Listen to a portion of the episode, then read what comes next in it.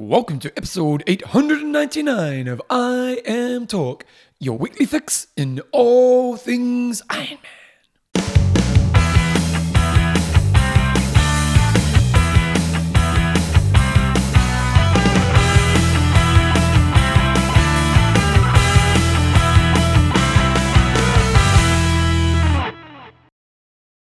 Radio team, welcome along to 800, episode 899 of IMTalk with Coach John Newsom and Bevan James Ox. How you going, mate? I'm all right. How about yourself? Top of the morning. You going, you going your hair out? Is it- mm, that's that's a code word for saying I need a haircut, is it? No, no, I'm- hey, I like the long hair. Oh, yeah, I reckon, I reckon, how about you don't get a haircut for the rest of the year? not happening. Malay is not an option. Have you ever I- had long hair? No, Why not? No. You once in your life. no. I, I just look at these young kids. Is, is the Malay just a New Zealand thing, or is it worldwide? No, everything, everything's homo- homogenized nowadays. oh, those kids look so stupid. Oh, but when you're a kid, you're meant to look stupid. Yeah, take, You know, you want to look back when you're in your 50s and go, yeah, I look like an idiot, but you laugh at it and you enjoy it. yeah. You know?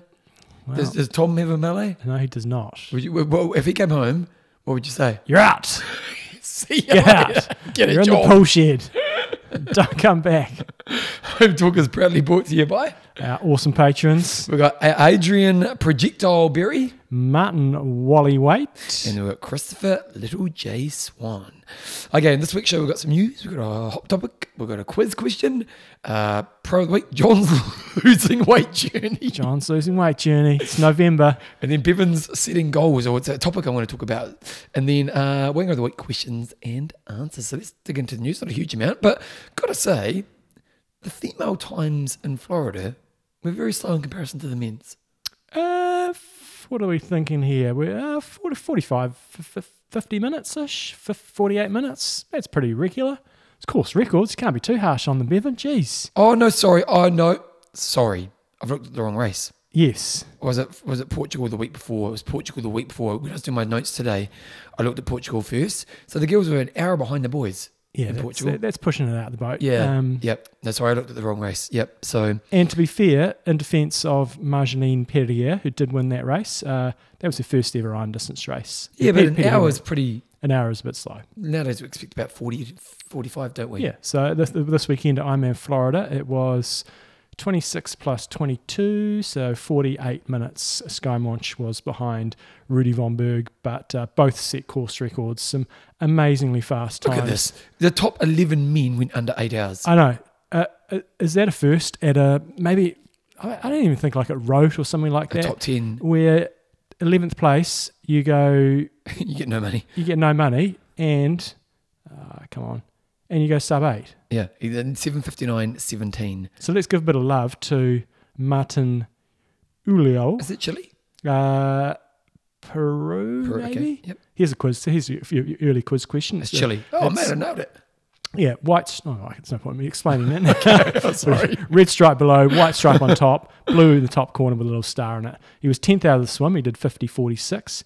He was sixth fastest on the bike with a 4.03. Holy crap balls. And then he ran a 2.58, so relatively speaking, but slow on the run. He was 19th fastest for a 7.59.17.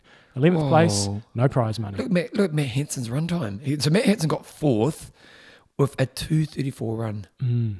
So Rudy Von Berg took out the race pretty convincingly. Jeez, that's a that's a, a, great triathlete performance, isn't it? Yeah, 50, 44 on the swim, 4 hours 31 on the bike, and 238 on the run uh, for a 734 41 in front of Kacper Stępniak from Poland and Matthew Marquardt in third place. Pretty, pretty good close racing, you know, between second and sixth, only seven minutes covering it, only eight minutes back to eight, uh, seventh, and Cam Wurf, you know, improves his run, does a 244. But he's still down in seventh place. Well, good on Matt Hansen got off the bike in 14th place, ran down to fourth, so that's a good Yeah. effort. Uh, female side, equally impressive at the front of the race was Skye Moench, who dominated a bit like Ru- Rudy Von Berg did. Uh, 58 minute swim, 423 on the bike, and then a 254 run for an 822 28. Very impressive, but also India, India Lee, uh, really good performance by her. She was second out of the swim, third fastest on the run for an 8.31, and Jocelyn McCauley just a couple of minutes back in third place. Um, looks like I'm thinking those two probably came off the bike together. In fact, all the front three probably came off the bike uh, About the same time, pretty yeah. close together. Yep. So um, Became a running Yeah. race. Good, good racing. Top three there. So Um, it turns out Race Ranger was working at that race. So we're assuming there was pretty good around the drafting. It's going to be fascinating to, to hear this. I've got a little bit of inside stuff on that, which I'm not not sharing. But um, when this stuff comes out, because what happens What, is what do you mean? What's going to be fascinating? Well, so you, you, the way Race Ranger was working at this event um, was it- what the, the referees were getting information communicated to them. So what we had previously is It's kind of It's just indicating between a- you and athlete. me. Well, it's been athlete led, so you know you'll know if you're in the draft zone because Yep. your lights will be flashing uh, the different colours that they flash. So it's kind of athlete led, and I think that's worked really well. Yep. But now, what the next step is was relaying it to the race officials, and then they can do information. You know, they can go and bust people on the fly. Um, And saying that, there's not that many officials out there. I suppose at the front of the pack for the pros, there Yeah. will be. mm. Yeah. So, but this was it was only on the pros. Um, but then post race, then you can delve into the data even more and find out who's who's been sitting in particular positions for, for long periods. So there's some interesting stuff going on. but, Um, but will they penalise post race? well, it won't penalise post race, but you could potentially, you know, you could be blacklisted a little bit. Going, it's a bit like um, drug testing and stuff. You know, you get if you get some inside gossip on certain people and so on, you then they might, investigate them a little bit further. If if somebody looked at this particular Ironman Florida event and saw this guy was sitting inside the draft zone For for significant periods of the of race, the ride, yeah. um, then maybe we should watch him a little bit closer at the next race. Yeah. So it could be you know a little bit more targeted, which I think would be fantastic.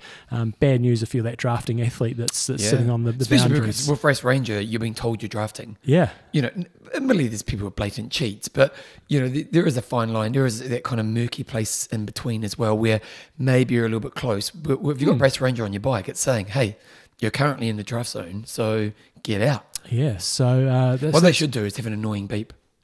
yeah, yeah. we we the one thing's the light flashing. Yeah. When your bike is beeping, everyone's Yeah. going to be around you going, Yeah. "Get off that wheel, you Yeah. cheating brick!" And annoying as well.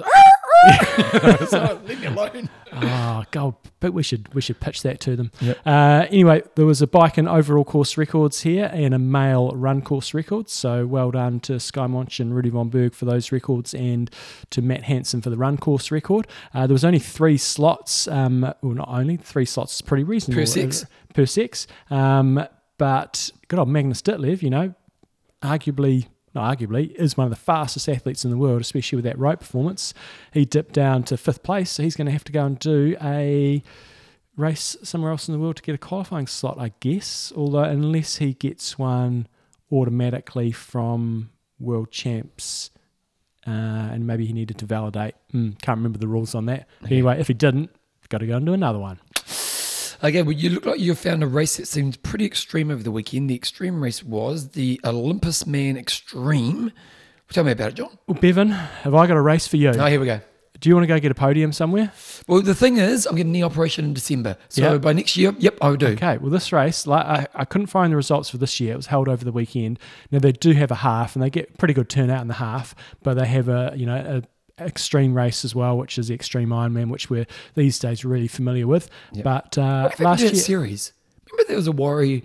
Remember when? uh, I think it's still on. Yeah. Um, Remember there was a you know like there was it, a it, it's kind of not really a series. It's more a collaboration of events that you can brand yourself as. I'll, I'll do a bit of research yeah on that in a yeah moment. because it was kind of the big thing for a moment, wasn't it? Yeah. Um, anyway, last year you could have got in the top three. You could have got third. well, you place. got to finish it. You got to finish it, Yeah. and uh, I think the year before was pretty similar. So they get a good turnout now. So it's in um, Cyprus. It looks like a really cool venue to go and race. You're in really barren areas on the run. Uh, the bike has got like 4,000 meters of climbing, and I'm sure in that part of the world, uh, the swim is beautiful as well. it's funny when you download the results two names were on it. Yeah, it's John Byrne, and it looks like on their Facebook page. So John Byrne took it out last year, Yeah. did fifteen forty seven, an hour eleven in Oh, the swim. John, Eight, yep. this year four athletes you may not get the. Oh, bugger that. Yeah. So he took it out last year in fifteen forty seven. Uh, John was down again to race this year. yes, no, on their Facebook page it looks like he did it again. Okay. So if you want to get a podium, go and check out this race. It's called So the bike course has five thousand meters of ascending. Uh, was it five? Was it? I thought it was four, but that's Four okay. thousand nine hundred eight twenty. Okay, that's closer to Yeah, five. yeah, we'll round it up. Yeah, we'll round that bad boy up. What about the Uh, run? Let's have a look at the run. The run, The run's quite up and down a as well. thousand meters or nine hundred twenty meters. Of, so you basically climb climbing six thousand meters. Yeah. It's a lot of climbing. So if you want to check it out, uh, it's called the Olympus Man Triathlon, and the website is act, uh, or you can find it through k226.com. So, yeah. Sounds, sounds like a lot of fun. Okay, John, is there anything happening in the short course world? Well, I think I said last week, I think this, the year is pretty much done and dusted, but it appears there is still a bit of racing going on, uh, sort of in South America, and there was a little bit still going in Asia, so still a few weeks of that to go. Looking forward to this weekend because what we're going to see, hopefully, in uh, a World Cup race in Chile is uh, Katie Zaferes against Gwen Jorgensen. Oh, so cool. the two mums who are on the comeback, um, Gwen Jorgensen's comeback has obviously been a lot more protracted than um, than Katie Zaferes, um, but Katie Zaferes has definitely not got back to that same level um, that she was pre-baby and, and Gwen Jorgensen's uh, on the rise. So this could be quite go at the interesting. Because she was quite a good athlete, wasn't she? She got third, didn't she? I'm sure she got third. Okay. She got a medal anyway. Yep. I'm, I'm almost positive. Um, so yeah, this this American team is going to be a very interesting one to watch on the female side. Okay, let's get into discussion of the week. So, discussion of the week is what will Ironman need to do to get you watching their new professional series? And interestingly, that post that we've got later on is it is that the post about the payment? Was that earlier? When did you do that? At the end of the show? I'm not sure. Um, the Instagram post. Hmm. I'm not sure what you're talking about. Oh, where did I see that? You're dreaming. You're dreaming. Did we You're, it? you're Instagram- dreaming Oh, down the very bottom of the page. Yeah, you, you put it there. Did I? Yeah, Instagram post. Okay, this is a topical, Oh, okay. This is Yep. topical to talk about right now. So, someone put on Instagram um, It was on on your left. on your left triathlon. Um, someone had put a post up regarding how much the payment had been. For No, no, no. I'll, I'll explain this. So If yeah, the, the, this year, ne- next year, there's this new series that's Yep. happening for Ironman, and no, this year people did not race strategically whatsoever because the series didn't exist.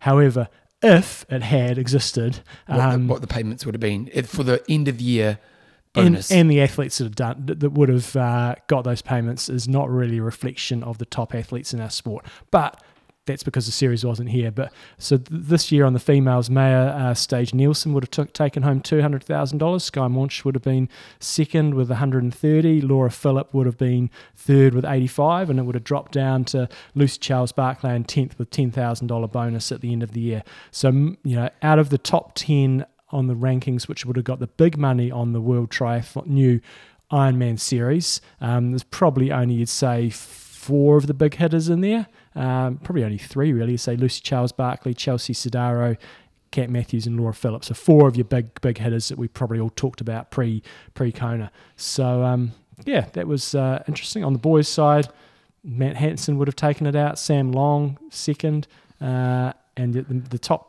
There's like none of the big hitters are in the boys. Really. well, this was really interesting, wasn't it? Was that obviously these, you know, it's going to be completely different because people target these races moving forward, looking for the bonus. Well, I thought I did have. Is it worth saying Kona doesn't count? Um, why would you do that? Well, because it's very top heavy with the payment. Mhm. You know, like so if we look at like if you go past tenth, you're getting five thousand bucks. yeah, So it's kind of nothing. Whereas the PTO, it pays pretty deep in the bonus, doesn't it? it does. Yeah, You know, Yeah. you know, like if you get twentieth, you're still getting a decent chunk of change. I just want to see, to see somebody co- compare all these races. Um, this this time next year will be really interesting to see uh, Ironman series, um, PTO. PTO, and then total total prize money in terms of across across all events will be. No, because the reason I'm saying lose Kona because you make a lot of money in Kona anyway, Mm. and I get it that you know what you should be rewarded, but if the Kona winner gets a, a disproportionate ranking number, so they're basically going to pretty much guarantee top five in the payment as well. Mm. And I get it. You could, I, I, people are going to say, you know, what they they should get it. But if we're trying to fund younger athletes coming up, should a we not pay them maybe so much? I don't think that's that's not the objective though. The objective is to try to, racing, to, yeah. to to stop people doing PTO and keep them loyal to to Ironman. Uh, so I I think given the athletes race relatively infrequently, um, I think you couldn't really cut out cut out Kona. So yeah, it was a good good um, little post. So if you want to go check it out, that's uh, on your left um, on Instagram. They posted a little while ago. Um, just crunch numbers. So I've said to Torsten, you need to go crunch these numbers some more. But it's not really going to mean anything till next year because someone like a Joe Skipper, um, who incidentally didn't race at the weekend because he had, poor old Joe Skipper, he like had this medical incident where it sounds like he just couldn't speak and just like Oh, really? lost it. And uh, Is he okay? He's, it sounds like he's okay. Um, so apparently he's done a little YouTube thing on what, what actually happened. But um, he was supposed to be racing Florida last weekend. But someone like him who goes, "Oh, this new series, Yeah. I'm not doing PTO. I'm focusing on this." Highly likely that he would be high up in the rankings. Well, the, the the top ten this year, next year, will be completely different because Mm. the Joe Skippers, those who aren't necessarily so good at the the half distance or the seventy point three or the PTO distance, who kind of been screwed by PTO, Hmm. um, can now actually there's a there's a pathway for them as well. Yeah, So yeah, it'll be interesting to watch. Okay, so this week's discussion, going back to it, was what would Ironman need to do to get us watching their series? So Scott Horns has got limit the commercials. We all get it, but find a better way to show the race while ads run in the corner, etc. PTO does a great job of behind the scenes footage, leaving leading into the race. So mimic that, and uh, that would be preferable. Scott Morrison. I'll always watch it, but I'll never get my family to watch it because it's such a long program. I think if Ironman could do a 30 to 60 minute highlight program soon after the race, then this would be something that the normal person would watch and get them into the sport. Bicycle racing does this very well, where 30 minutes race summaries are available soon after the race broadcast. I watch them all the time.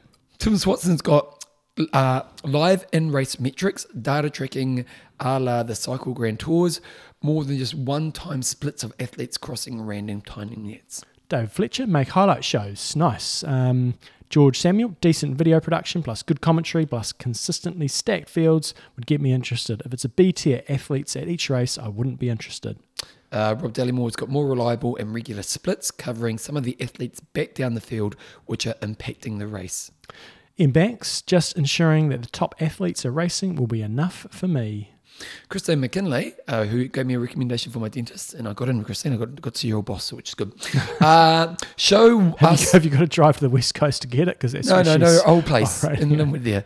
But because I went somewhere else, I Go, told go you Michelle. I was there last week. Who's Michelle? Look, look, my teeth. Nice. it was Michelle. She's at the, the place where Chrissy used to be. Oh, Chrissy, get Michelle or her boss. Right. So I went for the boss. right. Got the boss. Yep. Michelle's good. Uh, show us what's happening from the fifth place back. Again at Kona, while watching, I had no idea who was behind the leaders or what was happening, and that's often where another race is happening behind the front of the race. Also, less of a more Mortine moves and other lame sponsor propaganda injected every five minutes. a few people have sort of had a go at the commentators, and I think if you put a different set of commentators in, people are still going to have a go at them. It's like it's a hard day. people complain about the Ironman commentators, people complain about the guy um, who was on the PTO, PTO. stuff. You complain about something else. Yeah, you're not you're not going to. Who is the best commentator? Um, Mirinda Carfrae. Right? She, uh, was she a commentator? She's a, no, no, she is, but she's so you need the hype, the feeder, and you need the expert. Yeah. So she's the best expert, is best, best expert. Her and Craig Alexander Yep. are outstanding. Um, and then the best commentator. I don't know if it'll work for long course, but the Super League guy um, is is Yeah. really good. Yeah, it's a different game, but isn't Different- it? It's a different slow game, burn. gotta Test cricket against 2020, isn't it? Mm. Okay, John Weir's good. I'd watch, but it doesn't mean I'm paying attention.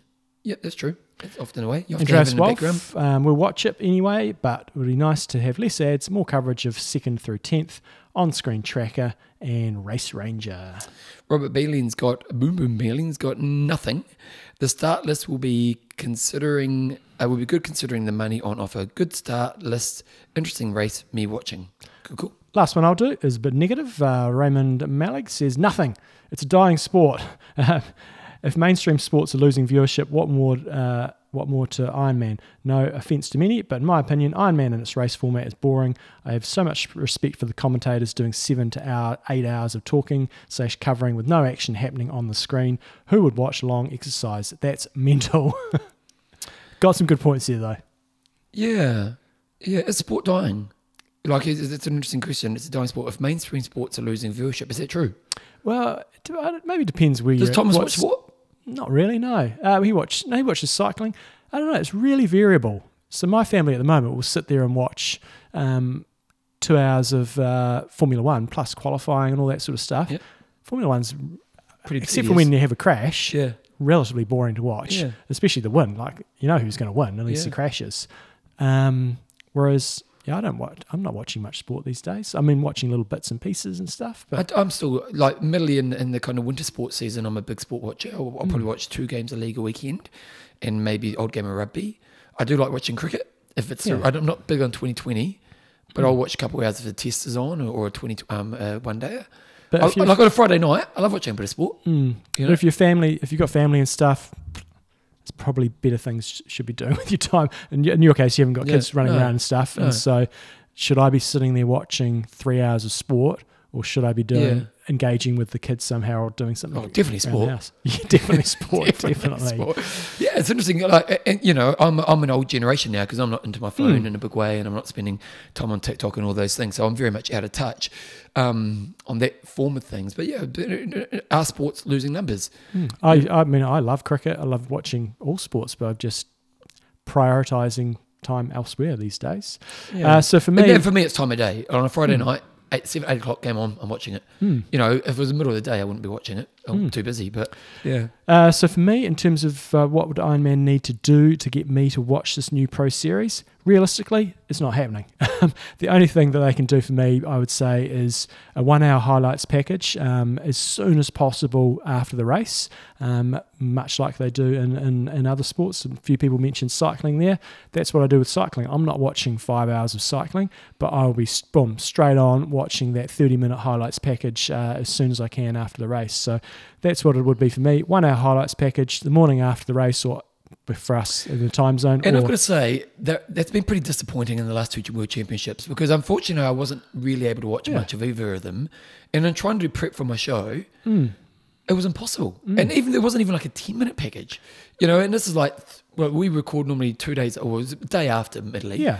But if you could have a, like if they had an hour package, mate, I would have been onto it like like something along to it. But, yeah, PTO were, do, were doing a pretty good job of that. Yeah, they were great. The problem is these days, you know the result, but even then, you're probably only going to, if you, if you can avoid it, you probably know the winner, but you won't necessarily know how the race panned out. So that's it for me. It's like an hour highlights page. I am not watching an eight hour Ironman more than maybe once a year I'll watch Kona. Yeah. Uh, and even then, probably won't watch eight hours. How many times have you watched all Kona? Um, if, I've never I've never watched eight hours straight. I I, would have watched times. A few fairly big chunks where I've done a tra- trainer session and Yeah, come I've, and gone I, I think twice I've watched the whole day, other than when we were there. Um, and then there's been a few times when I've yeah, I normally get four, three or four hours in. You know, Um, the other things I need to do for me to, to keep me engaged was have more top pros like Rinny, who are really qualified to speak what it's like to be inside the particular race, more gap differentials on the screen and how that's changing. So instead of just having the splits up the side saying, this is the current split, this is what it was like at the 10K mark, 20K mark, 30K mark, consistent timing mats for splits. So not having them randomly, it's like have something standardized, like every 10 kilometers or whatever the distance is, at every race, we're getting a split. So you know when those splits are coming. which is interesting, really, because I can't imagine. Now, admittedly, across an Ironman, it's quite a lot of mats, It's But- not difficult to do. but they're not that expensive, are they? no, it's not difficult to do. When you're pulling in Yeah, the amount of money they are, it's not difficult at all. and Some they can buy their are. own systems. So a lot of people saying, "Oh, we want this live tracking all the way around the course." As we've heard, I think it was Torsten maybe we were talking to. Easier said than done, but to put down timing mats is not difficult. No, Um, and then one thing that I thought would be quite cool is to try, uh, uh, probably more an Ironman, not half Ironman. Try to do some live interviews on the fly. You need to talk to the athletes beforehand, and they may not want to do it at all. the problem But- with that is, I get what you're saying, but the problem with that is, athletes can be boring. It's like looking at halftime in rugby and stuff.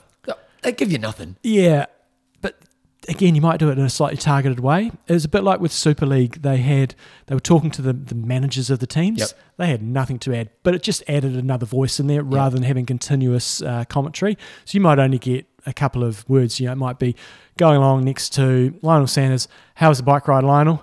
Ah, bloody hell, it was windy. Um, Yep. Maybe just get a few words, move on. Um, but it'd just be kind of cool. You'd have to target the right athletes. You target the right Yeah, athletes. because because a lot of it. Oh, you know, it's going to plan. Yeah, Oh, and yeah. you, you'd need to time it. You'd, you'd have your person out there on the bike going, Lionel, can we have a couple of words? But before you go live, Yep. and then switch to them, and then boom, you're away. Yep. Um, that was about all I had. But realistically, I'm not watching it. I'm keen to watch highlights. Well, I think your answer of the one hour package is the key Hmm. because most people aren't going to watch a full Ironman. No, You know, unless you're on the train doing a workout. yeah, and even then, you're probably not going to watch eight hours of it. Hmm. So, you know, like at the end of the day, the, the, the product's never that, that appealing to a big market. Hmm. So it's how quickly can you get the appealing product to the market, and really, in a perfect world, because on an eight-hour race, you could have ninety percent of it edited by Hmm. the end of the run. totally. You know, so and then you, realistically, imagine if like two hours later, Hmm. they had an hour package on on YouTube. You know, and you woke up in the morning or you didn't watch the race and you get on you jump on and watch it, Mm-hmm. and they did in a real, you know, they captured the moments. Hmm. Um, it'd be pretty cool to do. Yeah, that I mean, they'd put tiny little snippets up on Facebook and stuff occasionally, and like, here's the first person out of the swim. Yeah. not, not quite doing it. There's no for me. context either. Mm. You do need commentators to read context. Mm. So, so overall, I think the answer is not much can, they can do other than giving us good highlight packages after the fact and more data. People want more data. They do. Yep, Yeah. Yep, definitely. Okay, this week's discussion is excluding power meters and smart trainers. What's the best item of technology, hardware or software, that you have purchased over the last few years? The reason I came up with this was, was this ties in a little bit with my uh, dieting weight? later. Yep. later on. I said, Probably should get a decent set of scales, and so I just looked at like those Garmin scales you can get. And I was like, What's the story with them? Oh, well, they'll tell you fat percentage. They'll tell you all Okay. the, all the different things on there. It's like, How good are they? Are they, Um, like, are they I, have never really used them, so I don't know, and that's why I was doing a teensy bit of research. did, did you go DC Rainmaker? Couple, couple, of, yeah, he had them on there, a couple of hundred bucks, and I was like, do I really want that or not? So anyway, I was just interested if outside of power meters, everyone's going to say I bought a power meter or I bought a smart trainer, it was the best thing I got. Um, but what else is there technology wise that you guys have bought that was really useful for whatever motivating you, um, helping your performance, any part of it? Okay. John's quiz question. Okay, quiz question, John. It's a good one. I don't know if I can answer this. I think I've got yeah. Who finished fifth at the men's and women's world triathlon, uh, world Ironman Ironman. championships this year? So Nice for the boys and all um, Germans, wasn't it? Hawaii for the females. Uh, no, I'm not so sure. So who finished fifth at the world champs this year? She's year? females only like three weeks ago. I know. I think I might have the Let me females. think. Hmm. Uh, But it's tricky. Mm. Okay, we're going to do pro of the week. We'll do pro of the week. Pro of the week. okay, we're looking at two pros this week. We're gonna One Ma- pro. Oh no, sorry, Marc Dubrick. Dubrick. And then Marc Dubrick, where's he from? He's from America, and he, the reason I thought of having him as the pro of the week is he finished second at the weekend at 70.3 Los Cabos. Unfortunately, getting outrun by uh, Jason West, who's just, man, if you're in a, an event anywhere in the world these days, you're going to be going, I need five minutes on Jason West to even be remotely um, You know safe. Oh no, that's the Gills. I went to the Gills. There's only one minute difference. And if you're, I don't know, he doesn't do Ironman, but yeah, you need a big lead on Jason West to be. Uh, Well, this is phenomenal. In this race, now, admittedly, the field's not. oh no, they're pretty decent. That's a pretty decent field. Yeah, but it's not the greatest field, but it's a No. strong field. But he ran five minutes faster than anybody else. Basically, Mm. four and a half minutes faster than anybody else. Anybody. Anyway, we weren't going to focus on him too much. It's Marc Dubrick. He's currently ranked uh, 48th in the world. He'll probably jump up a little bit after uh, the weekend's results, I would imagine. Um, he's sixth ranked in the swimming, 122 on the bike. That bike needs some work because then he's seventh on the run. Um, he's 72 kgs, 182 centimeters tall. I think he's about 28 years old. Looks so like he's pretty new to the sport. well, he's done short course for, for, for a while and he is trying to make it to Paris, but I think he's maybe given up the ghost on that because uh, doesn't look like he's done a lot of short course racing of late. So I kind of get the feeling that maybe he gave that away at the start of this year. But prior to that, he's done quite a bit of short course racing. Now, this dude is a fantastic swimmer, fantastic runner, um, but doesn't quite get it together But, on but the bike. in saying that, John, if you're a coach and you had an athlete coming up to you who had a potential career in front of them, you'd want them to be those two, wouldn't you? Like the cycling's the one that you, Hmm. you know, like it's the easiest one to gain. It is the easiest one to gain, and especially if, if you know, he was going down the short course path, that's by far the easiest place to, to be. Um, the bike, yeah, it still matters, but it's by far the, the least. But as you go longer and longer, then the bike does Yeah. come more and more into play because it's a it's, you're going to lose time, but And b spending more time on it. More time on it, and you're just going to start eating into your run performance if you bike hard and perform badly. Do you think he um, needs to put on weight because he's he's literally he's my height. He's a little bit higher than me, so at 182, Yeah, and he's 72 kg. When I was doing Ironman, now admittedly I've always had I'm I've never been like I'm, I'm I've got big muscles if you know what I mean. If that's a good way of putting it, not not in proportion to a bodybuilder, but for hmm. an athlete. I was 77 when I used to get to 77, 76. I looked like a Skeletor. He's 72, yeah, so he must be need to put on a bit of bit of power in those legs. yeah. But he performed pretty well at the weekend. I saw a little. I saw. I went onto his Instagram, and he said he was stoked with how he rode, but it did uh, cost him a little bit on the run. But at this particular race, you know, he rode. You know, a minute slower than the likes of uh, Jason West and Eric Lagerstrom, who are not, you know, top of the top in terms of cycling, but maybe it's, it's starting to make some progress. So it is relatively recent that he's transferred across from short course. So he did the last um, World Triathlon event he did was in April this year, and since then it looks like he's pretty much gone to long course. So maybe he got the tap on the shoulder going. It's not looking very good for you to make it to, um, to Paris. So why don't you try something else? It's interesting if you go to the world champs, he got seventh, so he got top ten in the seventy point three world champs this year. So and it was a really good performance, but again, it was the bike, so he, it was quite a close racing. So he got eighth in the world champs, sorry, uh, in a three thirty eight. Now he was basically about three of from the top guys. He was like six minutes slower than the bike, and if he was six minutes faster on the bike, and a lot of what ifs here, but he would have kind of got he would have got second or third. And when I look at, um, he did 70.3 in Oregon earlier this year. He finished in fourth place. He ran a 109.15 uh, compared Really? to Lionel Sanders 111 and Trevor Foley, who's also a great runner at 114. So he's a smoking Uh, runner. So he was first in the swim, first on the run, but 13th fastest on the bike, losing eight minutes to Lionel Sanders. So I think he's definitely a name to watch out for because, as Bevan rightly pointed out, the bike is Of the three, easier yeah. area, and he's still relatively new to being sort of full time on the circuit. Um, And he can compromise a bit of speed in the run if he can get that bike up, can't he? Hmm. You know, if he loses a couple of minutes, he's still going to be one of the quickest runners out there. Yeah. So name to, seventh rank. name to look out for. Good. Obviously, the Americans will be cheering nice and hard um, because uh, they've got another sort of name on the rise. And it looks like he does a podcast as well with Ben Kanute. Uh, he did win Escape from Alcatraz earlier this year, Yeah. and that's a that's a real good feather in your cap. Swims and runs like a beast. Bike should come along. Um, so definitely a name to look And young for. enough. 28, Yeah. you know, Yeah. got another good seven or eight years in front of him. Yeah. If he's like Frodeno, he's going to have keep on 12 years. going. Yeah. yeah. Frodeno has officially retired now, hasn't he? Um, yeah, yeah. I saw on, on social media he got some Legends of Sport award. Maybe I think it was in Germany, something like that. Well, he's So, yeah. legend of sport. Okay, John, let's go to John's weight loss journey. Oh yeah, Oh, yeah. Okay, so where are you, where, where are you at right now? Let's, let's establish some things.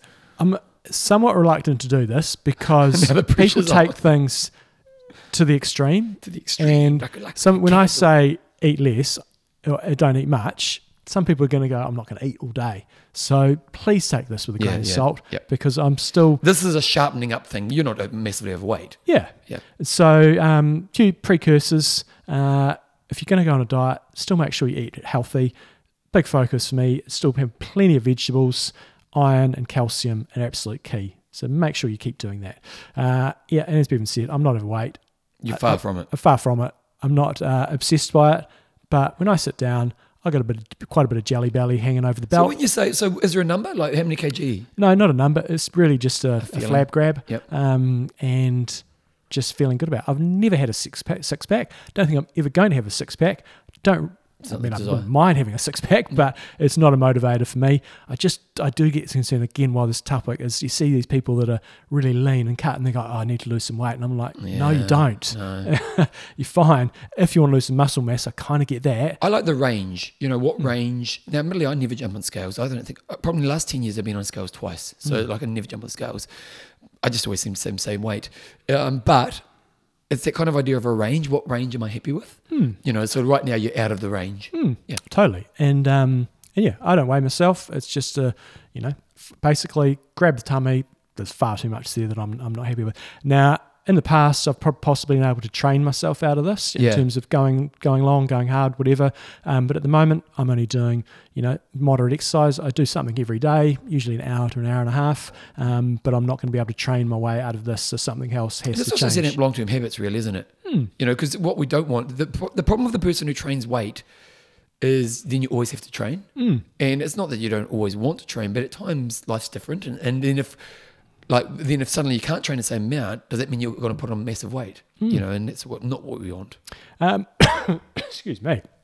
Now, what some of the stuff I'm going to say is sort of based around doing low carb, high fat, but I'm not going keto. I'm not going extreme low carb, high fat at all. Um, don't really follow that because A, I don't want to eat too much meat. Um, B, it's just sort of personal choice, environmental reasons, and doesn't really fit in with the with the family as well. So, some of the strengths for me are that rules and a plan work really, really well. Um, other things we shop to a list and don't have lots of junk or rubbishy food, extra food around the house. I, I love it that we really don't waste food. Do you, Like- do you have menu aid? Sorry, no, we don't. Um, Have no. I told you about it? uh, yeah, I think you have before. Yeah, Joe yeah. loves it. Yeah, It's four bucks a make, week. yeah. Yeah. Might I probably said this last time. Might check it out. Yeah, it's brilliant. Um, but yeah, we, we basically shop to a list. At the end of the week, our fridge is empty Yep. and nothing. Re- very, very rarely are we throwing They say, out. they say most people waste about 12% of Oh, food. it's insane. Something like, mate, that's not the number, but it's, yeah. it's, it's no, it is, you know, it is high. Yeah. Um, but yeah, if you if you're shopping to a list and a plan, you shouldn't really have much left over. You think shopping is 20, let's say average bill's now 250 bucks, 300 bucks a week. If you're throwing away, not in our world, it's not. what, do you, what do you pay for shopping? uh, I reckon we'd be spending five hundred a week. A week? Yeah, yeah, yeah, Really? yeah, So if you're chucking away 12% of it, that's, that's what, 50 bucks, 60 Hmm. bucks of wastage. yeah. So you spend five, we spend, we budget 250 and we'll go out for lunch. But that's Hmm. that's more of a treat. Um, so we and, and Joe's very good at that. 250 Yeah. works for us. No. We've only got two. You've got four. Yeah, yeah. You know, you've got a young man. Young man. No, Well, I'm, I'm, a dump s- I'm. Saving some family some money at the moment. Um, uh, other st- strengths and weaknesses, I work from home, so it's a double edged sword, but then I can be really controlled about what I eat. I think that saves you money as well too. Mm. You know, because you eat out Hmm. when you're at work. And luckily for me, I don't really have a sweet tooth, so I can easily go without any But you do have a, have a, have a savoury tooth. Savoury. I've got a big savoury tooth. So I've got, got to go to the dentist every few months just to get it sort of ground down. Uh, yeah, no, I do like my It's savouries. And this rolls into my weaknesses. I love carbs um, and I love savoury, savoury stuff. He does. He gives on Uh, you some a bag of chips that gone in a blink. Yeah. Typically, I'll eat till I'm really full, and and because I've always been active, it's been a case of if I'm hungry, I'll generally eat something. Yep. Um, and so it's quite habitual for me just to be randomly eating. Um, and why did I put this a weakness? That I hate waste. Um, Maybe because that's you'll eat, you'll eat so it because if- you don't if want to we- waste it. Yeah, if, if at the end of the meal there's food left over, I'm like, I'm eating that. I'm, that's not getting thrown out. There's no way I'm eating it. Why, why don't we just put it in a container for lunch tomorrow? Right, well, that's that's one of the things I actually haven't put down here, but that's something that I do now. Um, is is leave something over for lunch the next day. Yep. Uh, so okay, so what's the plan? general plan: eat less. Okay. What do I mean by right. that? Yep. Um, reduce my portion sizes and avoid snacking. They're probably the two big things that I do in terms of eating. How do you do that? Uh, well, a bit like don't go back for seconds. Just at dinner time, request that I get a, a slightly smaller um, Portion? portion and avoid snacking. I'll kind of go on to that in a minute. That's more about having some mental strength around that. Mm. Uh, definitely lowering my carb intake, and probably the number one thing that I do there is basically eliminate bread. Uh, I love bread, but for November, not happening. Uh, maybe at the weekend. How weekends. much I'm- bread would you have a week? um, well, generally, I'd probably have a, some sort of sandwich at lunch and maybe Have you snack tried on the a little um, the Freya's low carb bread? No, Get that. no, yeah, Yeah. Well, not this month. I'm Okay, not. sorry. sorry. You said no So- bread.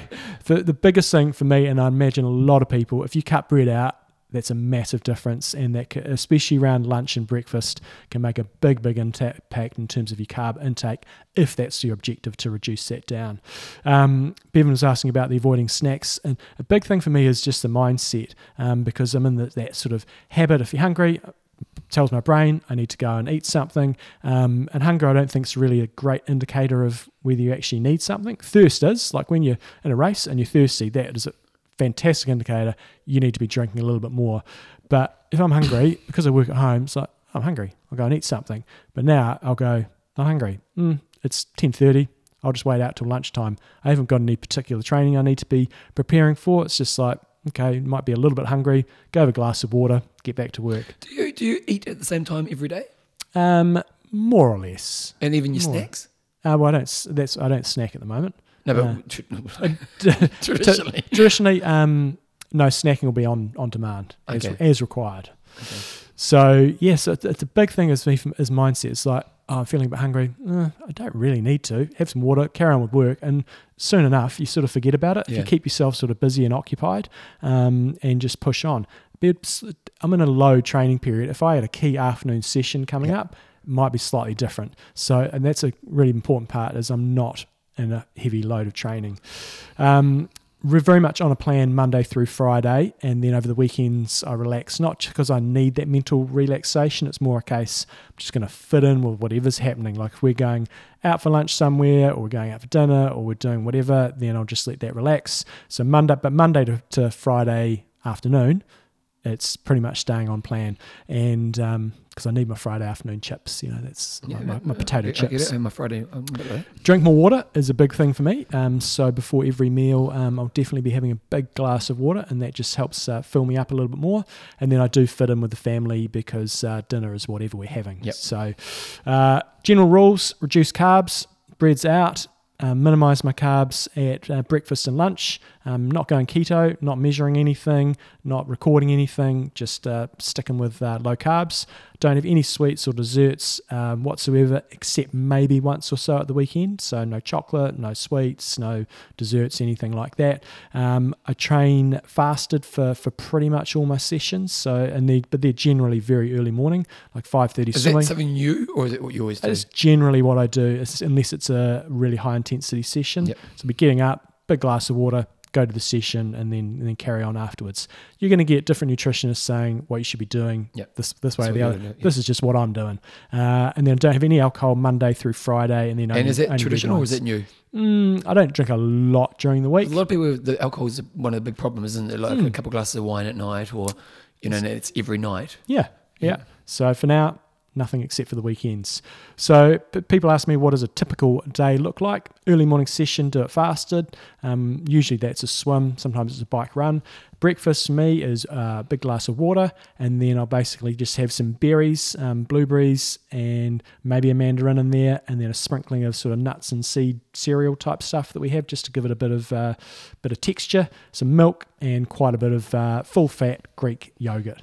And then if I need anything else, it'll just be some peanut butter and cheese. That's breakfast, and that'll get me all the way through to lunchtime. So minimal carbs in there, a little bit in my sort of nuts and seed mix, which is sort of a muesli one we make at home, but uh, bugger all. But the reasonable amount of fat in terms of the yogurt.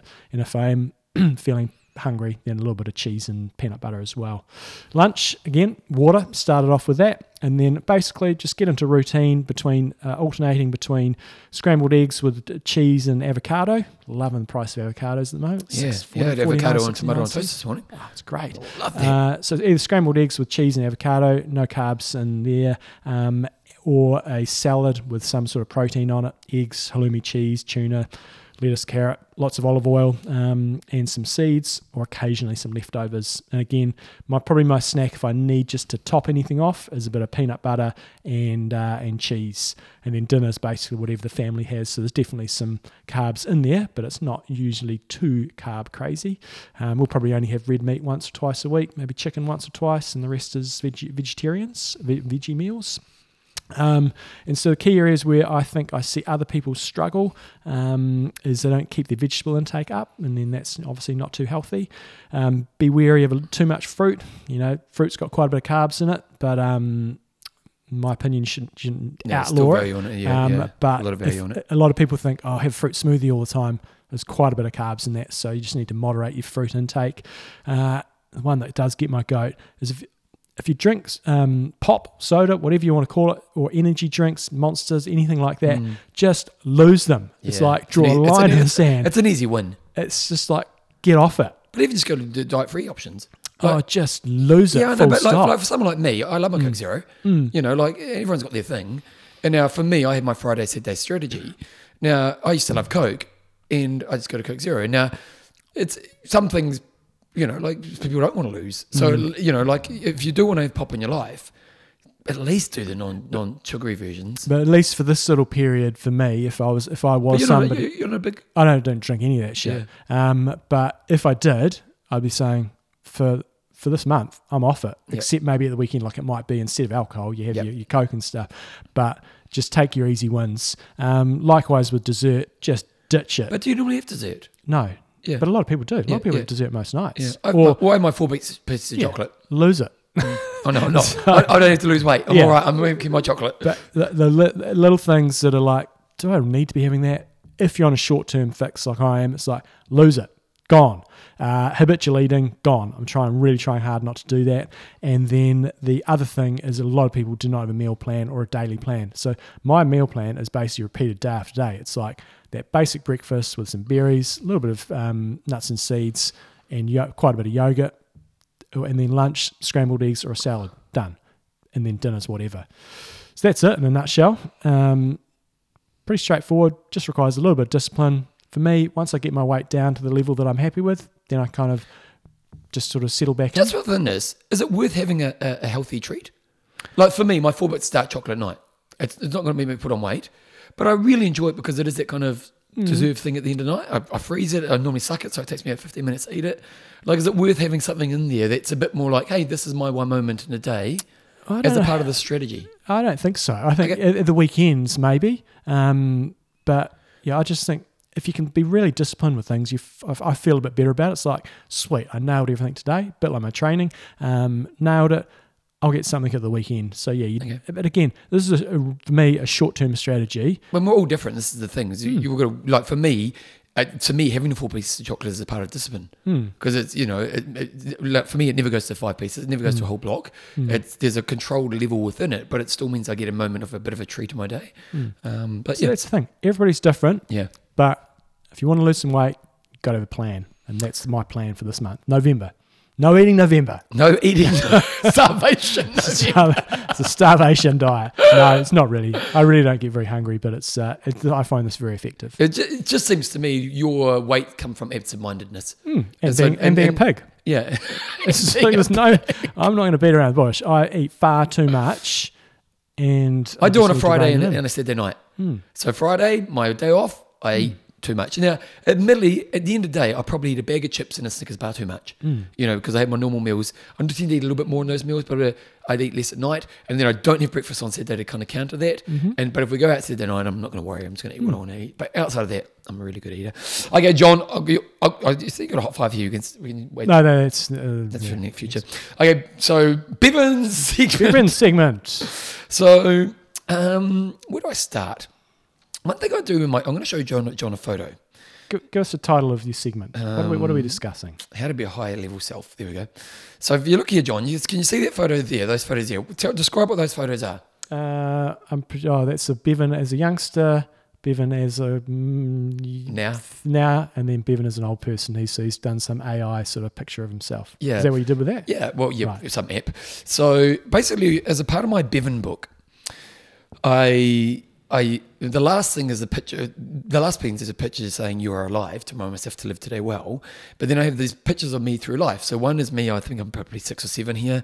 One me now, and one is like an 80 year old version of me. Mm-hmm. And I've always kind of used that tool as a tool just to kind of kind of go remember to live life well, and that mm-hmm. at each time you want to make sure you're living life well.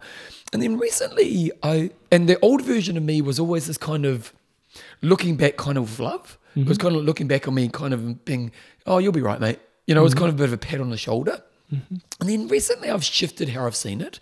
So now, when I look at the, literally, it's a picture of me as in like an eighty-year-old man, and looking old and you know wrinkly and all the rest of it. And now, what I've started doing is going, man, imagine what that guy's going to be like if I keep continue to grow. You know, like imagine what what what like I think as a musician, that's forty years or thirty five years from now. Mm. If I keep playing the piano each day for an hour, and I keep trying to get better, You're a pro. like like seriously, but Yeah. not just in that, in all areas of life. And so, one thing I'm really big on is this idea of growth. And so, um, and uh, maybe a good way to start this. Think of any time in your life, John, and as you're listening to this, think about this well. Any time in your life where you've gone to the next level. Now, obviously, you're going to have lots of Ironman moments, but what's another area of your life where you've grown in in, in some way? Another a Uh, time. Well, com- coming back and doing some nutritional study. Okay, great, Hmm. great. And when you do an Ironman, it's a growth moment, isn't it? Mm-hmm. Yep. So, what's one thing when wh- why when you hit those moments are you successful? Uh, planning and hard work. Okay, great. And that's kind of the answer, isn't it? So, when anybody grows, there's different formulas in different areas of the life. But the one area that everybody does the same thing is everyone puts more effort in. Growth needs more effort. The problem is, is most people aren't very good at effort. Mm. And so when we think about effort, um, like, and, and the way I like to think about it is that most days are the same thing. You know, most mm-hmm. days, like we, I always think about, I don't believe in the concept of fortune tellers, but in a way, we are fortune tellers of the next short period of time. So if you think mm. about the rest of your day, you can kind of see what you can see it right mm. now, can't you? You know, and and the reason it is is because most of our days are a bit like yesterday. Mm-hmm. You know, most of our days are a bit of a repeat within that. And so, and the nice thing about the way the human works is that that makes life easy because most of it's just the thing we've done in the past. There's a lot of habit mm-hmm. around it. But if we want to grow as a person, we have to do things we don't know and we have to do things to a level we're uncomfortable. So what we need to get great at is effort. You know, mm-hmm. like if we want to be good, if we want to be, if I want to be that old man who not just looks at me now and goes, man, you're going to be all right, but also is like a bloody legend in the mm. areas that are important to me, which are music, business, fitness, family, and loved ones. Mm-hmm. You know, I want to, you know, I want to be the guy who's 80 who's still majorly in love with my wife, and people go, man, mm. aren't they the most lovely couple? Mm-hmm. So the thing about that is, again, going back to the kind, it takes effort. Now, with this in mind, and I may have talked about this in the past, but I'm going to go a little bit deeper into it. So, to me, I see there's four types of effort in life. So, the first type of effort is what I call goal setting effort. The effort it takes to say, here's where I am today, and here's where I want to be in this short period of time. Um, we all know now. Some people say I hate doing goals, but you could just say a growth pathway. So mm-hmm. right now you've put a bit of effort into losing weight. Mm-hmm. It's a goal setting effort, isn't it? Mm. At the end of November, you want to lose your that, that grab flab, whatever you call it. So that's the effort it takes. Now the problem is everyone knows that if they were to put a growth pathway in front of them, they'd have a better chance of getting to where they want to get to. Doesn't mm-hmm. necessarily guarantee it, but there's a higher chance. Mm. Problem is, most people don't do that. So most people know they should set goals, but they don't put the time aside. So, like for example, when I went to Bali, I set basically I'd spend about six to eight hours over a three day period doing my goals for the next six months. Now, when we think of the time frame of six months, eight hours is a drop in the water. Yeah. But most people don't do it. And why don't they do it? Because it takes a bit of effort. You know, it's like, oh, when am I going to fit it in? It's, like, I don't know what to do. I'm uncomfortable doing it. And so the, the thing that will help you progress and grow doesn't happen because it takes a bit of effort. So the first kind of effort I always think about is growth pathway effort. Are you are you stopping every moment in your life? For me, it's a kind of a, a six month process. Yeah. So every six months, I'll read, do my goals, and I've got a real process I'll work through to do that. So, are you stopping every so often and saying, okay, here's where I am right now, doing some reflection, asking some questions. Where do I want to grow? What's my pathway? That's the first type of effort. The next type of effort is what I call before the moment effort. So before the moment effort, and I know I always get given shit is on my weekly meeting Yep. and my morning meeting. Yep. So two things I do each week is my weekly meeting, and even Joe and I have started doing a weekly, so I can do attendance with her now. Yep. So I do Joe, my, present. Yep, yep. Bevan, present. So so I do What's my, your cat's name? Uh, Tabster. The Tabster invited or not? no. involved, no. Tabster, No, no, no, get out. Get out. and Shut the door. so, um, so I love this idea, and I've probably said this on the show in the past. How often do you go to be 100% satisfied with your day? Mm-hmm. Like you've not just you've trained well, you've nailed every component of your day. Hmm. You know, you've eaten well, you've connected well, you've trained hard, you've worked with focus. And if you're listening to this right now, in your mind, what percentage number would you give yourself? Hmm. Like for you, what would you give yourself? Uh, I think it'd be the standard bell curve. So what number would you So that would be, you know, a what, what, what is a small percentage?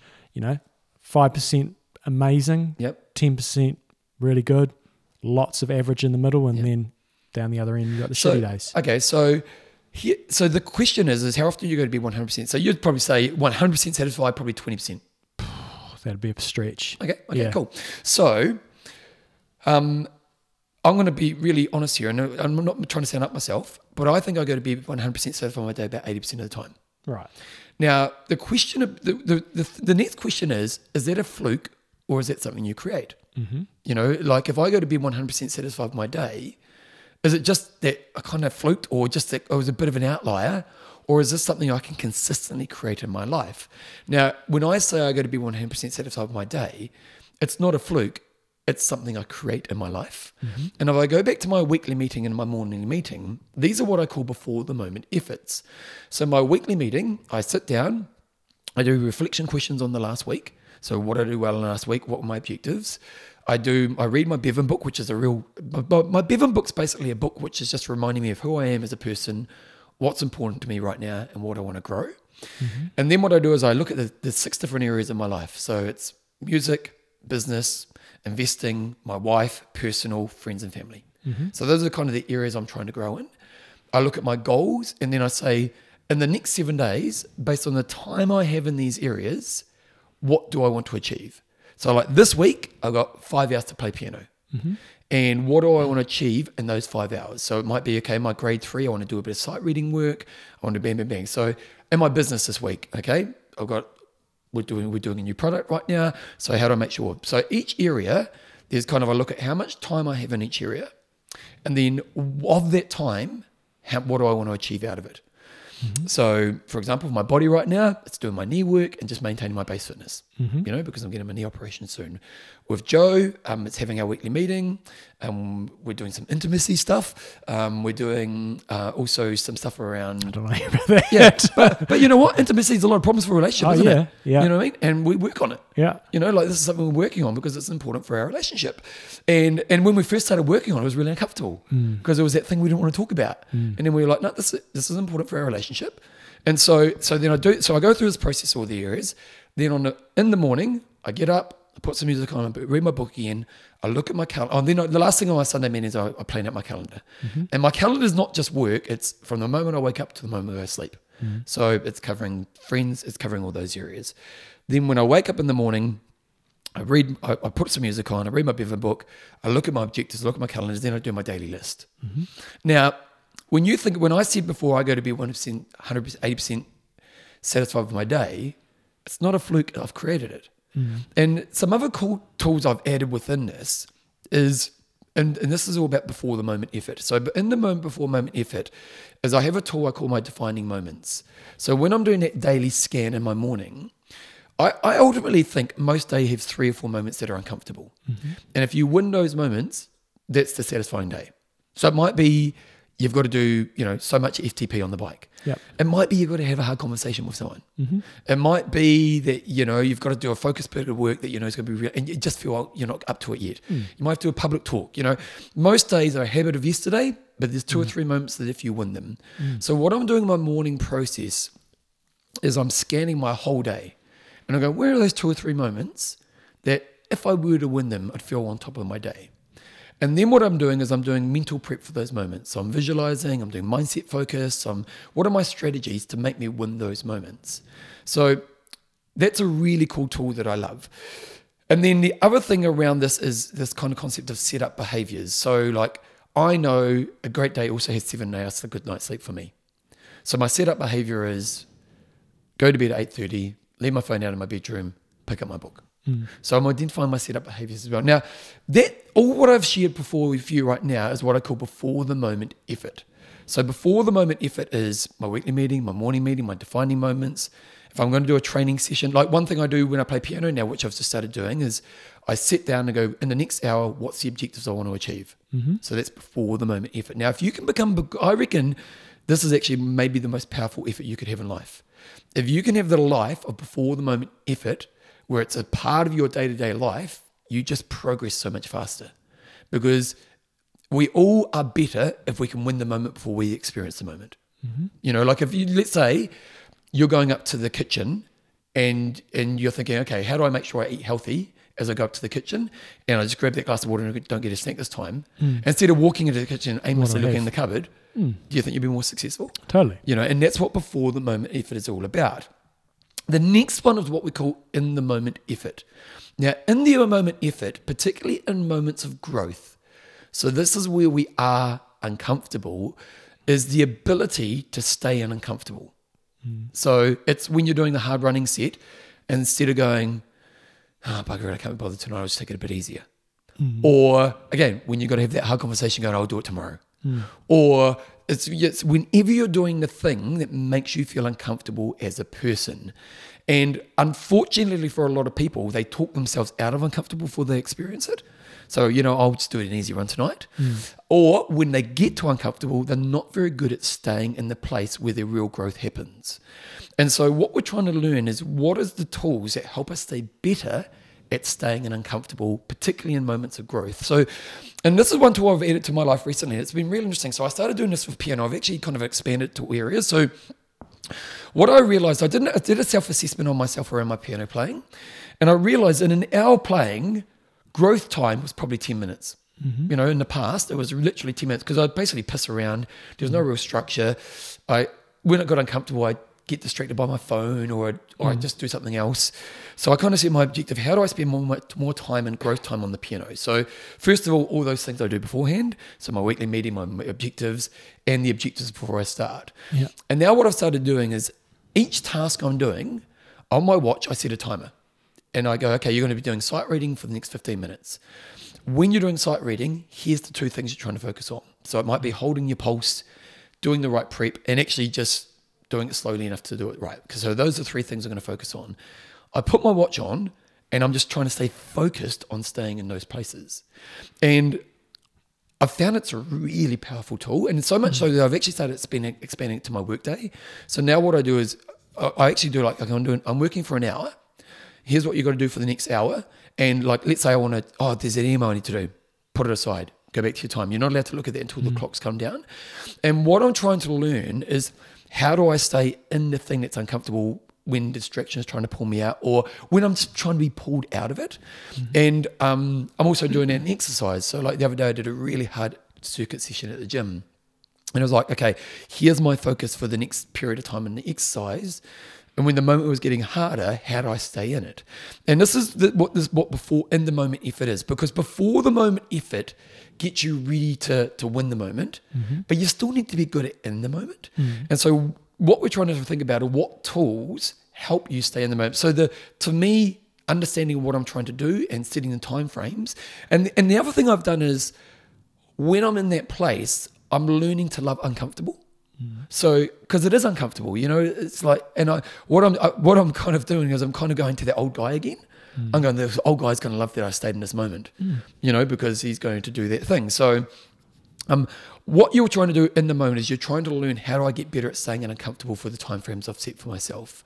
Now, things we can do is like my my focus tools, understanding your objectives. I- I'm liking the watch thing that works really well. In exercise, it can be things like motivational tools. So if, if you know you like music, or if you know you have affirmations, or so on.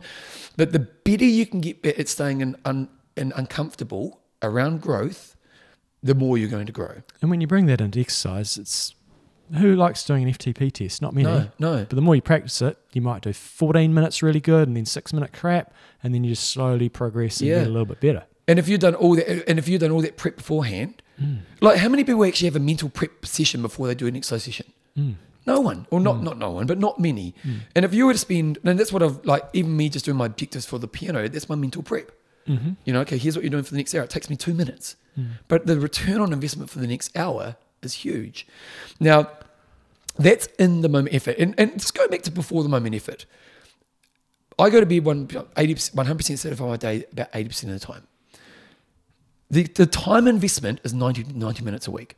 Mm-hmm. So the weekly meeting, the morning meeting, and a bit of processes before things takes me 90 minutes. Mm. Now, how many hours are there in a week? There's probably 150 hours, I don't know. Mm. So for 90 minutes, that return on investment is huge. So that's what before the mem- and, and in the moment effort often takes a little bit of time, but it's more about staying uncomfortable. So it's a bit mm. different in time frames. The last type of effort is what I call evolution effort. Now this is a much bigger effort. It's like when you did your nutrition study. So it's you know, for me, it's doing my grades on the piano. So this is I'm this level of a person right now in this area. I want to be a much higher level. and I'm going to use maybe things like formal study or I'm going to get mentorship. So that's it's a much bigger effort. But if you've got an area of your life that you want to be an absolute legend at, you know, if you want to be the greatest coach in the world, mm-hmm. well, you would be doing studying every year. You would be mm-hmm. doing these things. So it would be a commitment to an evolution effort. Now that does take more time and commitment, but that's it. So now these to re- recap in this area here, to me, there's four types of the goal setting effort. And as you're listening to this, are you putting time aside? Are you putting six hours aside every three or four months? to do that reflection, ask some questions, put a pathway in front of you. Then there's the before the moment effort. For me, it's about 90 minutes a week, but the return on the investments. And here's a really interesting example, and I may have talked about this in the past. One time I didn't do it. Like hmm. I never not do it nowadays. Like hmm. when you know when you start a new habit, you kind of do it, you don't do it. Hmm.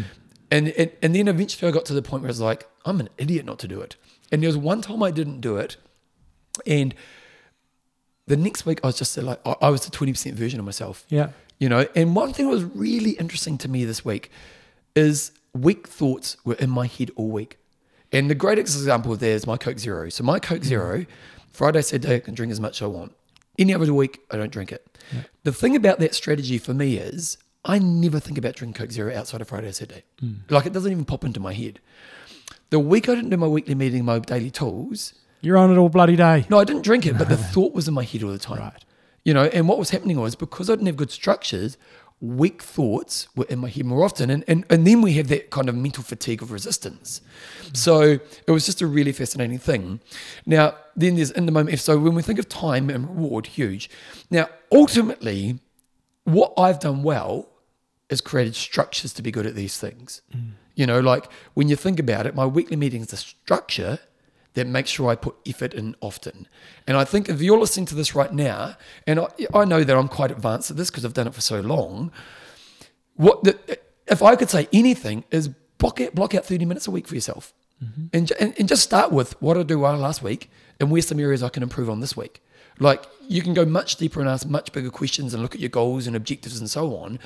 But if you start with that and then say, I want to evolve this process, I guarantee you'll get better at effort. And if again, if you want to succeed to higher levels in life, you've got to become a master of effort. But the most important thing is you've got to create the structures that allow you to become good at effort. Hmm. And that's what I've learned in, my evolution as a person. That ultimately I've just got great structures and then be disciplined to the structures because the flow and effect is absolutely huge. So, you know, as you- if you listen to this, those would be the four things goal setting, before the moment, in the moment, evolution. What are the structures? And if you're listening to this right now going, I would like to try this, literally book out 30 minutes, put some time aside, put some reflection questions in, look to the seven days in front of you, and then think about where I want to grow. Thank you, Bevan. I think a lot of people out there, everyone who does this sport is hard workers. So I think Yeah. parts of this are going to be pretty straightforward. It's Yeah. that sometimes it's that first little step or just adding some structure around. Um, Well, and, and sometimes the downfall of the sports person is we neglect other areas of our life. Hmm. Like how many Ironmen have broken up relationships, you know, because we just, we, we, we're kind of good at one thing. Hmm. And I think the most important part of this is it's all of life. You Hmm. know, like it's all of life. It's not just, hey, um, I'm, here's how to be a great worker or here's how to be a great athlete. It's, it's how to be a great person. So, yeah. So there you go. It's. Bevan's segment. some pe- Oh, people have been great people this week. Wanger Wanger of the week. We're, Okay. we're going number. s- We're going to try number seventy. Okay, here we go. Someone we know. Why 70? Someone we know is turning seventy uh, on the twelfth of the twelfth of the twelfth. I think. Is that double D? So, might be. Double D. Uh, Brad, Brad Law, 11 hours and 53 minutes. Uh, 1 hour 50 minutes swimming, 8 hours 51 on the bike, and 1 hour 10 minutes of running.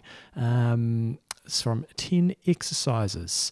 And Brad is from Christchurch. He just lives just outside Christchurch. He's originally from the UK. Oh, wow. Um, and lives in Pegasus. Haven't seen him for bloody You years. Yeah, haven't seen him for years. Looks like he's had uh, a really good November. Uh, not so much happening for a couple of weeks there in October. So his little graphs are up and down quite a bit. Recently been tramping by the look of it up in uh, Mount Oxford Brad, his little dog. We love your dog, but I want to see a photo of you. like he's got photos of his dog. Loves his dog, obviously. Yeah. And, and his profile photo, you can't really see him. I'm trying to figure out if I know him. Would I not? Uh, probably not. Okay. He hasn't been doing try for, for, for quite a while. Okay. Um, his longest bike ride that he's got recorded on here is 121.8 kilometers, with his biggest climb 888 meters. And where did he do his 121 kilometers? He did it around, oh, he did the Lake Hawea Contact Epic mountain bike race. So it wasn't just doing 121 kilometers, it was doing it on a mountain bike.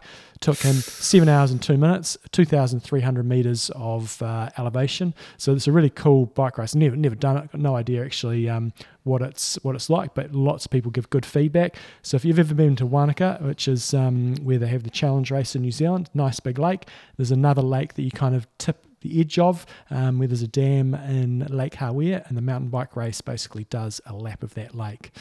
So Brad, um, Brad Law, very nice work. You are our Wanger of the week. Okay, Jumbo, uh, quiz question. Top five Kona and Nice male Yeah. and female getters for 2023. Okay, let's do this. Let's go Nice first. Nice. So, So, it, was, had it was the Germans, wasn't it? Well, we had Sam Laidlow first. Yep. We had uh, Patrick Lange running his way into second. Pretty sure we had um, Didn't he get third? No, he ran into Oh, second. I'm sure he ran into Okay. second. And then we had, um, pretty sure we had Magnus Ditlev Yeah, in Ditlev. fourth. And Oh, then who was third? oh, Magnus Ditlev was third, sorry, I think. And then, then I reckon we had some Frenchies. So I'm going for um, for fifth place. I'm going to go for Clement Mignon, who was the athlete that was leading early on the bike with uh, with Sam Laidlow. So that's who I'm going for. And let's see. Okay, I got it here. I got it here. I, I, I'm not going to guess because I'm I'm fascinated. Okay, so the man, who'd you say? I said Clement Mignon. No, Leon Chevalier. Oh, well, I was French. I was yeah, right yeah, no, you got that right. Clement Mignon's faded to ninth place. It wasn't all the Germans. It was more mainly French. Frenchies. Yeah. Yeah, the Frenchies. So Leon, Leon Chevalier was fifth at the Ironman World Championships in Nice. Wonder if anybody got that. We Yeah. had him on the show, last, I think, last year. He was a nice guy. Okay, so okay, then we then we went to the females. Was it Chelsea Chelsea? Uh, I reckon she was more like seventh or Yeah, eighth. she was. I reckon it might have been Daniela Ryf.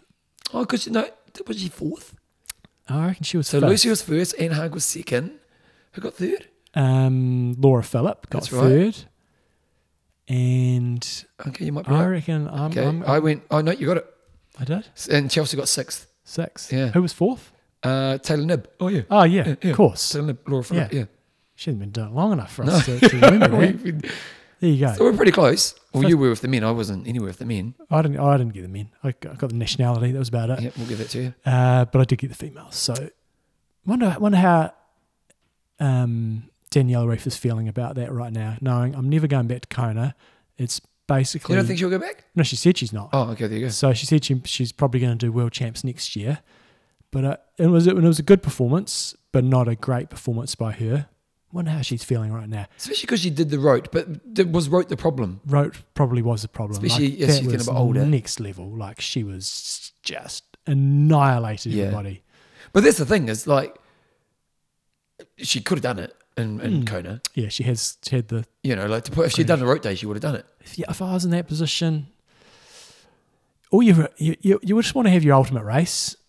And I think I'd say she probably at some stage in those wins had her ultimate race in Kona. We're going, shit, I couldn't have done much better than that. Oh, over over a time. Yeah. Oh no, she would have. And and Yeah. likewise in Roth, you'd be going, maybe I didn't get in Kona, but shit, that Roth performance was Yeah.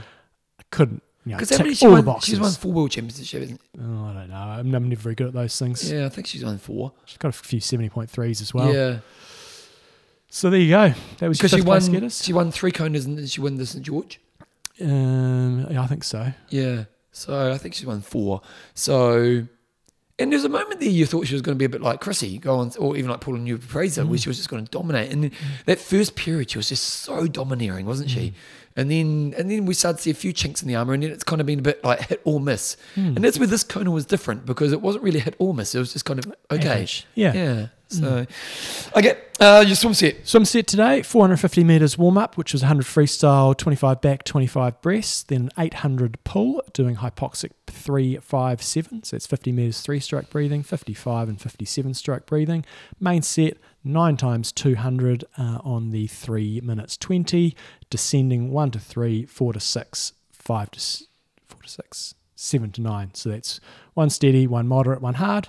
Uh, then two. Well, we were going to do 225s underwater, but Tom said to me, "Should I try doing a 50 underwater Did today?" you do it? and because he wants to thinks he can do it, and I'm like, if you want to try, I said, okay, I'll give it a go as well. Yeah. Uh, and haven't Panic done stations. haven't done much of it lately. Because you've got to turn as well, don't you? The, the turn's actually the good part because you're looking forward to it, and then you turn and you get you know a good push push, off, off the yeah. wall. You've got five meters free, so I got about halfway back, so I probably got about thirty-seven That's meters or so. But that last quarter is that's like next. That is so hard. Um, but it's I, I enjoy doing it because you've just got to just deep breathing before you start. Try to calm yourself as much as possible. Be super streamlined and just relax all the way through. So you get So, the what, so when you when you're doing it, so because uh, I was thinking your movement patterns. So you you you're not diving. You're No, pushing off. push start. So you push start, and so you're going under. So what do you like, I'm, breaststroke? I'm doing breaststroke pull out. So arms go out the front, pull all the way down to your hips. So oh, you- so go forward and down. Yeah, all the way down. So like a breaststroke pull out, if you see people doing breaststroke races, um, do a full pull out, and you and then you glide, and then I have to do a weird kick. I kind of do a combo of a breaststroke freestyle kick Okay. for, for whatever reason. It's just something that's developed, and then the gliding. So the glide is a big part And how of often it. will you, so so how long will you glide for? Um, So you're not trying to do lots of fast arm movements. no, no, you're trying to stay as relaxed. And, basically, as soon as you feel yourself slowing down, then you then you're sliding those hands back up, and then just going another pull. But you've got to stay streamlined, got to stay relaxed, and yeah, I like it. How long Tommy go? Uh, he's been a bit sick, so I think he stopped at 25, but he wants to build up for it. Now, how much time are you holding your breath for? Do you think?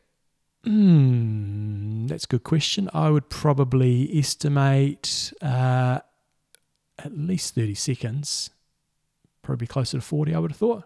If it- Like they do that breathing technique, don't they? Mhm, There's lots of things you can do. Yeah. William Trubridge is the Kiwi guy that's got lots of those underwater records, and like they can hold them for oh, like for 20 something, minutes, something. Something mental. Yeah. So, Did you see? There was a moment here in New Zealand. He became a bit of a star, really, and they, they on the news in the morning they had one doing one of his attempts, Mhm. and he didn't make it. I remember, and I was watching it, and like he literally looks like he's dying. Like he, he Oh, yeah. basically went into what is it? There's a word for it, but, but basically he's fainting, yeah, and the people had to grab him and put the oxygen on him, and like that yeah, yeah, underwater, if the water goes down the wrong way, like Yeah. game over. yeah, It's crazy those sports where death is a real option. yeah. You know, like we, mountaineering and stuff. I mean, it's like not happening. What do you think about the backyard marathons? Like where they've got the Sam, Sam Harvey. Each their own. You're ruining your body for sure. I mean, I know we're sort of ruining our body, but that stuff is Yeah. that's not. You're not. You're not walking with We got this young Kiwi boy. He actually started. With, he started running with us. He did a few of my events. Yeah. Yeah, yeah, and he um, and he, he became world class very quickly. Um, and he just he, what's the, they had the big one Hmm. Back, recently. backyard ultra world championships. Yeah, and he kind of got he kind of blew out with maybe in the sixth spot or seventh spot, which is hey, unbelievable. Uh, but he, I think he did too many because he ended up doing like Hmm. five in a year or something, and they run and he was doing like how many hours? Eight. Uh, it's like it's at least it's at least a couple of days, isn't it? yeah. Yeah. They, they, I've got respect for them. I think it's amazing, but they're not going very quickly. They're Oh just- no, just six, jog- what, six, jog- six and a half k an hour. Yeah. I think it is, or Yeah. six point eight or something like that. Yeah. No. Not it's my just cup an interesting tea. mind game, isn't it? Because you're not trying to get somewhere, you're just trying to survive. Mm. And- Or it's basically the five of survival of the fittest. Mm. Years ago, when I was a kid, Stephen King had a book called The Longest Walk. It was one of his Bachman books, which he when he wrote under a different name.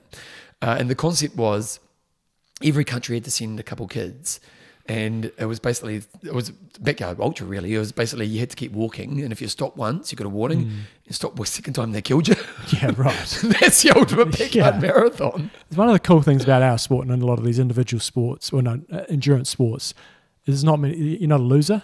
Like Yeah. when you play tennis, you lose basically every week. Yeah. Well, if you're bad at it. Well, no, you, there's only one person that's going to win the tournament, isn't Oh, there? you mean okay? Yeah. so yeah, at yeah. some stage along that journey, you're losing. yeah. Um, and so with those backyard ul- ultras, everyone loses except the winner. Yeah. I find that pretty tough. Yeah, but it's, isn't it more just about seeing where you go? Mm, you'd hope so. At the end of that book, which I really enjoyed, it was one of the first books I really ever read. Um, the guy who wins kind of just loses his mind anyway. Yeah, so he wins and he just keeps walking. Yeah, yeah, it was, it was a good book. Um, okay, John, let's say thank you to our patrons. Uh, John Mincer Muncie We've got uh, David Trimmer Gage. and Jonathan the Squeeze Huddleston. Okay, you guys, if you want to become a patron of the show, go to www.imtalk.me. You can see it's pretty obvious on the page, and we really do appreciate the people who are patrons. If you're sitting on the fence, just do it. Yeah.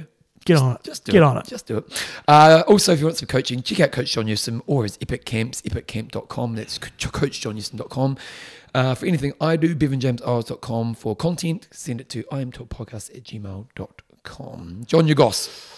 Oh, kids, are, Tom's finished school. Going, well, I'm going tramping this What weekend. he now? Year He's 12. year 11. Oh. Got exams coming up. How's he feeling?